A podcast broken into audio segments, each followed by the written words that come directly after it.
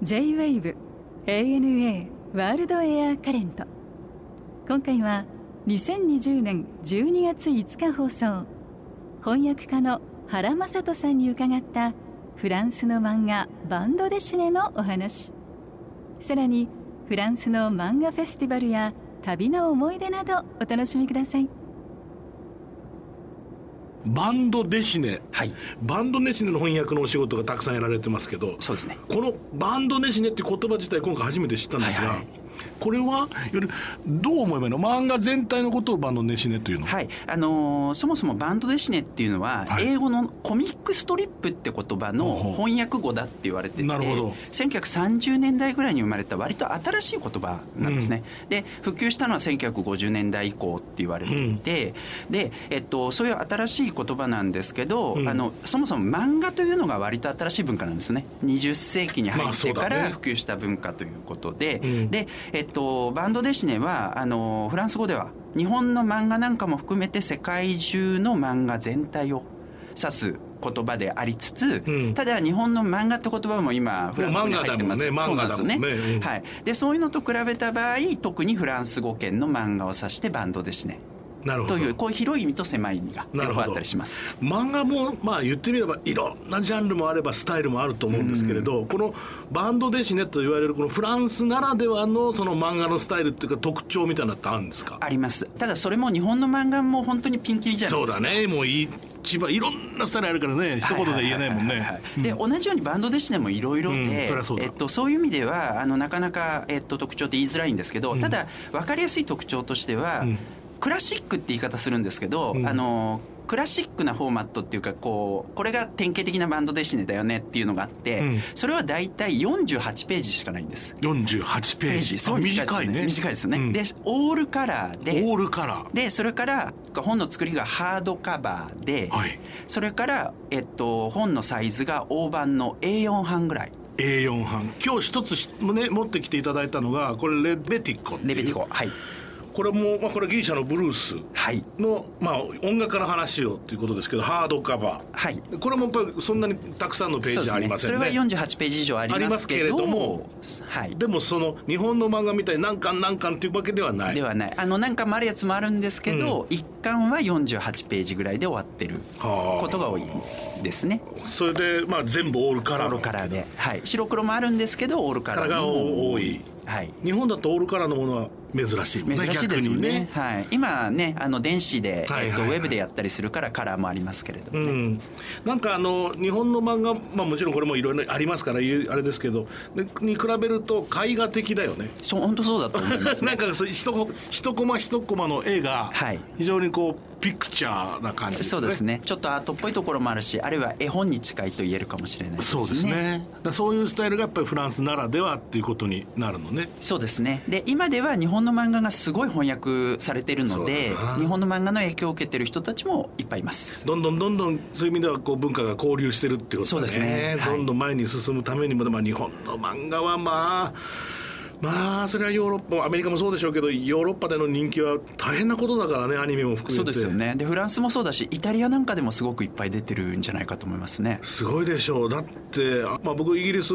ロンドンに住んで13年とかになるんですけど、まあ、行った頃から、まあ、例えば誰か、うん、誰かっていうか、まあ、それこそバスで隣り合わせてなんか日本の話になるとすると、はい。はいはいはいみんなもう初めに聞くのはナルト知ってるみたいななるほどそそっからかよみたいなさまあ基本まずなんかこう漫画きっかけで話が始まるとかは多いよね。ああそうかもしれないですね。やっぱり一番こう日本のこうカルチャーアートの中で多く輸出されてるのはおそらくアニメであったり、はい。漫画の文化でしょうね。はい。確実にそうなんじゃないでしょうかね。ねえ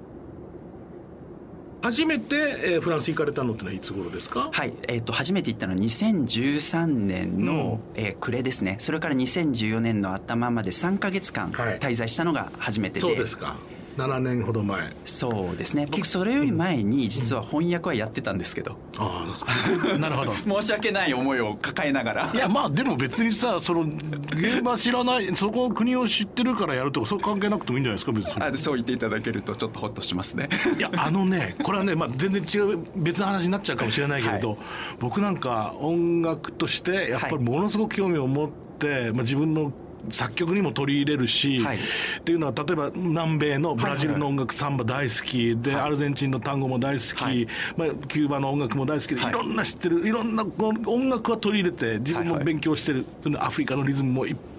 取り入れて大好きなのにアフリカも行ったこともなければ南アメリカ大陸も足を踏み入れたこともないわけ。ああなるほど。でもいやアルゼンチン単語はねなんつって話してるわけですよ。なるほど。でもねこれは逆に行ったことがないがゆえにそのなんか憧れの気持ち、ね、夢のようなさ、はいはいこんな土地であるに違いないみたいな、はい、これはあるでしょ？ああります絶対あるよね。あるしすごい重要ですよね重要ですよね、ね、だから叶わないみたいなところがちょっと手の届かないさあの憧れの人みたいなところをいつも持ってるわけですよね。なるほど。そういう気持ちを持ってフランス語に接してらっしゃってこのバンドデシネも翻訳されてたり文学もいろいろね翻訳されてるっていうのは僕すっごいわかります。ああそうですか、うん、ありがとうございます。でもでも方や反面やっぱり行ってみなきゃ分かんないこともあるよね本当にそうだと思いういうことだよね、はい、だそこやからと13年に行かれた。そうですね。きっかけはどういうお仕事お仕事ですか？もちろん。これはねお仕事で、うん、でそもそもやっぱ旅行するにはお金がかかるじゃないですか、はい、僕そんなにお金持ってないのでね、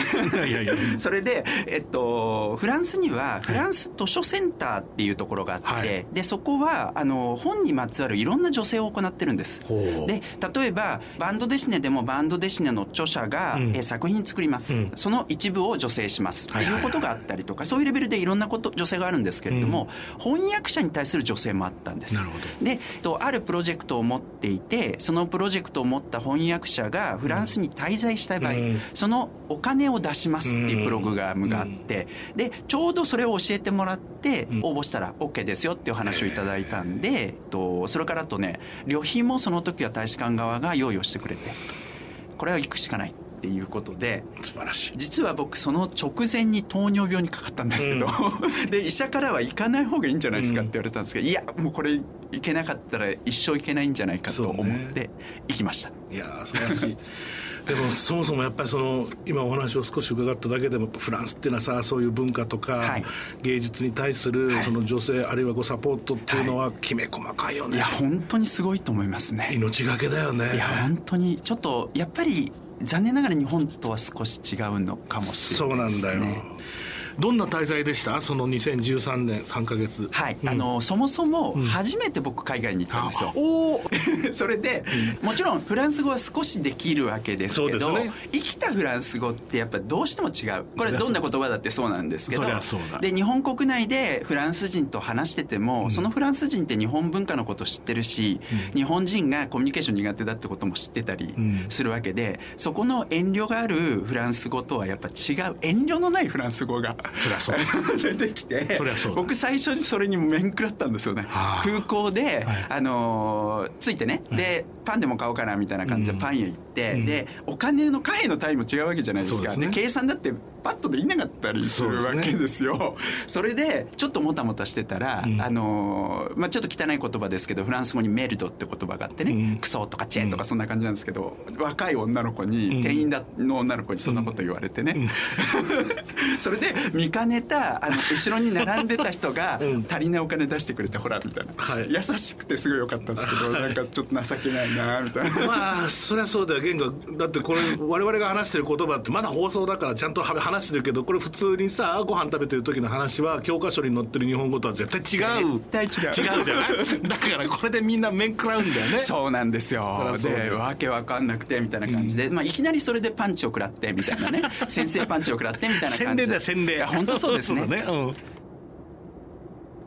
アングレームってこれどの辺りにあるんですか？はい。あのパリからはずっと,、えーと、とスペイン寄りになるんですね、でフランスの南西部って言っていいか。と思うんですけど、うん、TJB っていう新幹線がありますけれど、フランスの。あれでパリから3時間ぐらい。ああだから随分離れる結構離れた地方都市ですね、うんうん、でただ歴史的には結構古くて、うん、11世紀ぐらいの遺跡とかも少し残ってたりするんですけど、うん、フランスの歴史でいうとフランスは一世っていう有名な王様がいますが、はい、フランスは一世があの辺りの出身だったりというそういう土地ですね。ここでそのバンドデシネを中心にっていうかもう世界中の漫画イベントがあるっていうのはこれすごいね。ずっと続いてるんですか、ね、そうですね。1974年ぐらいから。はいそうなんです。始まってちょうどその頃って、うんまあ、大雑把に言ってしまうと60年代末って世界中でいろんなカウンターカルチャーが盛り上がった時期でそうだねサブカルがね、はい、ぐっとねで、ね、えっと、漫画ってもともと子供向けのものとして成長した、うん、あの経緯があるんですけど特に第二次世界大戦後ですね、はい、そういう子供たちがどんどんあの成長していくわけじゃないですか。そうだ、ね、そうすると子供向けだったはずの漫画が、うん、その人たち向けに青年化するっていうことが世界中で起きるんですね。でその頃にやっぱりバンドデシネとか、まあ、日本の漫画もそうですけどアートとしてはちょっと下に見られるわけじゃないですか。でも俺たちが愛した漫画とかバンドデシネはいいものなんだよっていうようなことを言う人たちが結構出てくるわけですよ世界中で。でフランスでもそれが起きてバンドデシネのフェスティバルを地方の活性化と合わせてやろうぜってことでアングレームでフェスティバルができたのが最初で。でこれやっぱフランスだからってことは大きいと思うんですけどフランスって本当に外国の文化に対してある意味寛容じゃないですか。例えばピカソとかダリとかそういう人たちが評価されてみんな外人だもんね。本当そうなんですよね。にしたってさ、ね、モディリアーニにしたってさあの時のパリのアーティストみんな外人だもん。本当そうなんですよ。それは音楽だってそうだしでえ例えばワールドミュージックとかのムーブメントを作ったのもフランスだったりするわけでうん、そうで、ね、そういうこともあると思うんですけど、うん、バンドデシネ国内のフランス国内のバンドデシネだけじゃなくて世界中の漫画を盛り上げていこうよっていうのが、あの割とあると思いますね。そうか。えそれでもその漫画のイベントがじゃあもう何十年と続いているわけだそのアングレームという方田舎で。はい。で毎年1月末から2月頭ぐらいのえっと、4日間イベントが行われるんですけど、うん、でちょっと面白いのが、うん、えっと、街そのものがフェスティバル一色になるようなイメージなんです、まあ、もちろん中心地が特にそうなんですけれども、はい、で大体交渉としては、うん、えっと、20万人ぐらい世界中からお客さん来ますよみたいな感じなんですけれどもで例えば展覧会が行われたり、はい、それからコンサートとかも行われたりするし、ドライブペインティングみたいな感じで、はいはい、あのアーティストがその場で音楽に合わせて描くとか、そういうこともやったりとかいろんなイベントトが、えー、行われていきますね。すごいね。え大友さんはこれ2015年にはいグランプリ取ってるそうです。あの毎年グランプリっていうのを選んでそれはフランスだけじゃなくて世界中の漫画シーンの中で、はい、この人すごいいい仕事したよねっていうそういう名誉賞みたいなものなんですね。で、えっと、有名な作家さんが取っていくんですけど、うん、で、えっと、2015年には日本の大友克洋さんが、うん、えー、グランプリを受賞しましたね、はい、でその受賞した人は翌年呼ばれるんですよ。なるほどなるほど。呼ばれてでそこで展覧会を行ったり講演を行ったりするんですけど。ど、ね、で大友さんの場合は講演を行うということで、うん、僕その時はコーディネーターをやらせていただいてご一緒させていただきました。やっぱもうレジェンドだもんね。いやまあレジェンドですよね。そうですよね。みんな会いたいでしょうね。会いたいと思うしやっぱり日本の読者にとってもレジェンドだけど、うん、世界の読者にとってレジェンドだってやっぱすごいですよね。本当だね。すごいことだね、うん、ちょうど漫画が日本の漫画が世界中で評価されるのって90年代あたりのことなんですよ。はい、ちょうど「アキラっていうのがその時代、もうちょっと前から出て最後の方がそのあたりに出るんですけど、そのタイミングとすごくあったっていうことと、それから大友さんご自身がやっぱりバンドデシネにすごく影響を受けたというふうにご自身でも公言されてるからその循環が起きてるのが僕は美しいと思います。ね。面白いな。面白いですねこういう文化のね。パリにいる時は自炊ですか？結構食べに行かれましたいろんなところ。そうですね。少しあの外にせっかくなんで、うん、ビストロ。で、うん、そんな高めじゃないところ、うん、えー、とかに行ったりもしましたけど。でもさカフェで食べてもビストロで食べても要するにちょっと安いワイン一杯頼んでそれであのステーキフリット要するにステーキとあの芋の天ぷら違うフライ フライドポテト、ね、まああれが定番じゃないですか。あれどこで食ってもそうね結構うまいし、ね、まあ、それは確かにそうかもしれないけど 僕ねあの最初にやっぱ結構衝撃を受けたのは、日本ってあの例えばランチとか安くてすごく美味しいものが、うん、東京とかにすごくいっぱいあるじゃないですか。そうですね。これやっぱすごいことだと思うんですけどフランスでこういう感じは僕は全然経験できなくて、うん、知らないってこともあったと思うんですけど、うん、たまたま入ったカフェでこれも本当普通のカフェです、はい、で、えっと、昼飯でも食べようかと思ってて、うん、えっと、マグロのサラダって書いてあったんですね、はい、へえマグロのサラダって思って、うん、で、えっと、15ユーロとかそれぐらいだったと思うんですけど、だから2000円弱ぐらいですか、ね、で、まあ、どんなもんが出てくるかと思ったらね、レタスの上にツナ缶が乗ってるだけでマヨネーズみたいな,、なるほど。こんなもんが出てきたんですよ。なるほどなるほど なるほど。あでこれかみたいな感じが、うん、で割と他何度か経験 これここまで衝撃が受けなかったですけど、うん、近いような感じあったんで、うん、ちゃんと調べずにいいとこと分かんないでいくとこう経験はするのかなみたいな。あのねいやもちろんうまいまずい、まあ、店によって違うと思うしあだけどさっきの話じゃないけど東京のその500円でランチが食べられるっていうのは、これはおかしいって。それもそうなんです よおかしい。これはね安くしすぎ本当にねいつの頃からかどんどんどんどん安くなって牛丼がさ500円いって390円になってとかで戦争し始めたからね競争し始めたでしょ、はいはい、いやいやそれやめようよって。いや本当ねこんなに安くて外国から来た人たちはみんなびっくりするよ。いや本当ですよね。しかも軒並みうまい、ね、うまいっていうね。そのいわゆるファストフードも含めて気軽に食べられるそのそばとかさ、ね、ラーメンとかもやっぱあの世界中のランチの価格から言うと先進国においては半額だもんやっぱ。そうですよね、うん、そっか。すごいよ。これすごいことなんだけど結局首絞めてんの我々じゃん。いや本当そうですよね。でしょ？そっかそっか。まあそういう気持ちでいればいいわけですよね。そういう気持ちでいればいいんじゃないですか？あとはやっぱりあのパリなんかでのカフェっていうのはやっぱりそのもちろん食べるものもの値段でもあるけれどもあそこにいる時間そのものの値段でもあるわけまあそうですよね。確かにね、うん、マルシェでも買い物しましたがおお肉。これ面白いね。薄切り。ないんだよね薄切り本当そうなんですよね。で薄切りで空気がないのかどうかねあのうん、あと、まあ、その薄く切るのも、まあ、せいぜいほらなんかミラノ風カツレツぐらいの子牛をさ、あれをまあ叩くからね叩く叩いて薄くするけれどウィニアシュニッツェルとかあれぐらいの薄いとんかつとかあるが僕もやっぱりロンドンに住み始めて13年になりますが、はい、まあ初めの頃割と欲しくなったのが薄切りの豚肉でああしゃぶしゃぶしたいなってやつですよね、いやい。やしゃぶしゃぶしたいな。このビーフ美味しいのになこれ薄く切れたらしゃぶしゃぶできるのになと思うわけ。そうですね。まあでも売ってないよね。しゃぶしゃぶは愚かやっぱりなんでしゃいわゆるこうなんかこう生姜焼きぐらいの薄さもやっぱりなかなか見つけられないよね。大体、ね、1センチぐらいが最ちも薄いから。そうですね。やっぱ生で切るとどうしてもそうなあれはねそうしゃぶしゃぶになるとやっぱり冷凍にならないとスライスできないから、ただねいや本当に肉コーナーには熱いお肉しか売っていないのに、はい、必ずその横にあるハムのコーナーで いわゆる生ハムめっちゃ薄く切ってんですよ。めっちゃ薄いじゃん。これこれってこの切り方してよっていつも思うんだけどできんじゃんっていうさ。本当ですね。でしょ？それなんだっていうね最新刊はこれは漫画ではなく小説なんですね。あそうですね。えっとグカハンという人のこれ女性なんですけど、うんはい、えー、砂漠が街に入り込んだ日という小説で、うん、でちょっと面白いのがグカハンっていう人は実はフランス人じゃないんです、うん、韓国人の女性で、うん、26歳の時にフランスに行ってその時はもうフランス語ほとんどできない状態で行ったんだそうですけど、はい、それから6年間で小説を書くところまで行ってしまったというその最初の小説ですね。へえこれどうやって出会われたんですか？これはですね実は編集者のこの「リトル・モア」という版元から出てるんですけど、うん、その編集者さんが、うん、えー、と目をつけてで僕はね実はバンドデシネを僕いろいろ持ち込むタイプなんです、はい、出版社に。でこんなバンドデシネがありますけどどうですかねって持ち込んだんですけど、うん、あのそれはとりあえず置くとして。なるほど。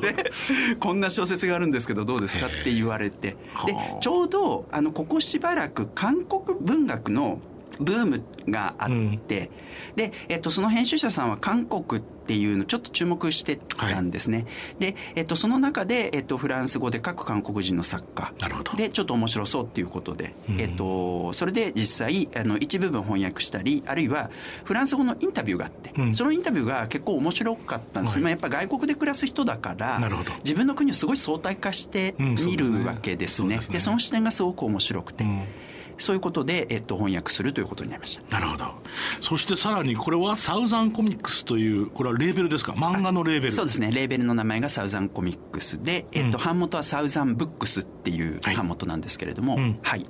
えっと、そこからあのダビッド・プリュドムというこれはフランス人の男性ですけれども、えー、のレベティコ雑草の歌という副題をつけましたけれども、うん、えー、というバンドデシネを出版しました、はい、なるほどギリシャのブルースと呼ばれるレベティコ。これがそれねはい、あの日本ではね、えっと、紹介も少しされてて過去に、はい、えっと、レベティコっていうのはフランス語読みをそのままカタカナ表記にしたんですけれども、うん、日本だとレベーティカとかレンベーティカっていう言われ方をするあの1920年代30年代ぐらいに生まれたとされるギリシャの音楽でギリシャのブルースとよく言われるんですけどちょっとアラブ系の要素が入っていてすごい素敵な音楽ですね。へ楽しみです。読んでみましょう。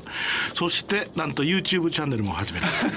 あのやっぱり個人で何かやってる人だったら今 SNS はもちろん YouTube もやった方がいいかなぐらいな気持ちになると思うんですけど、そうですね。原さんはこの YouTube ではいわゆるこう世界中の漫画を。そうですね。あの、サウザンコミックスってさっきあの話が出ましたけれども、これがあのクラウドファンディングで本を作っていくレーベルなんですね、で世界中の漫画をこれから翻訳していきたいと思っていて、その第一弾としてフランスの漫画の翻訳を行ったんですけれどもその辺とも連動させながら、世界中の漫画日本ではまだ全然知られてないのでそれを知ってほしいということで。ただ全然継続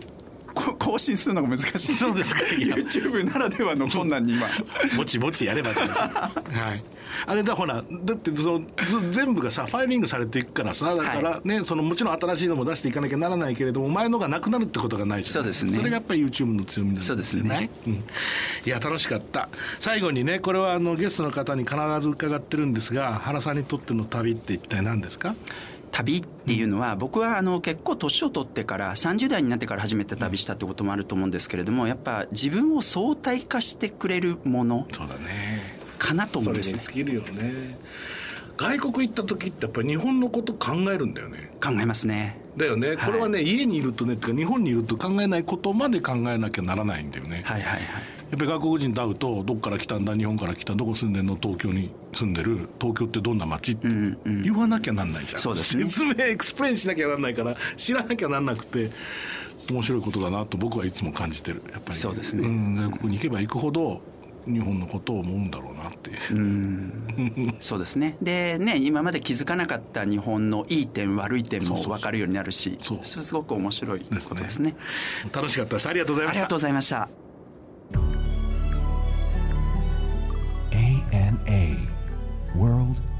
Current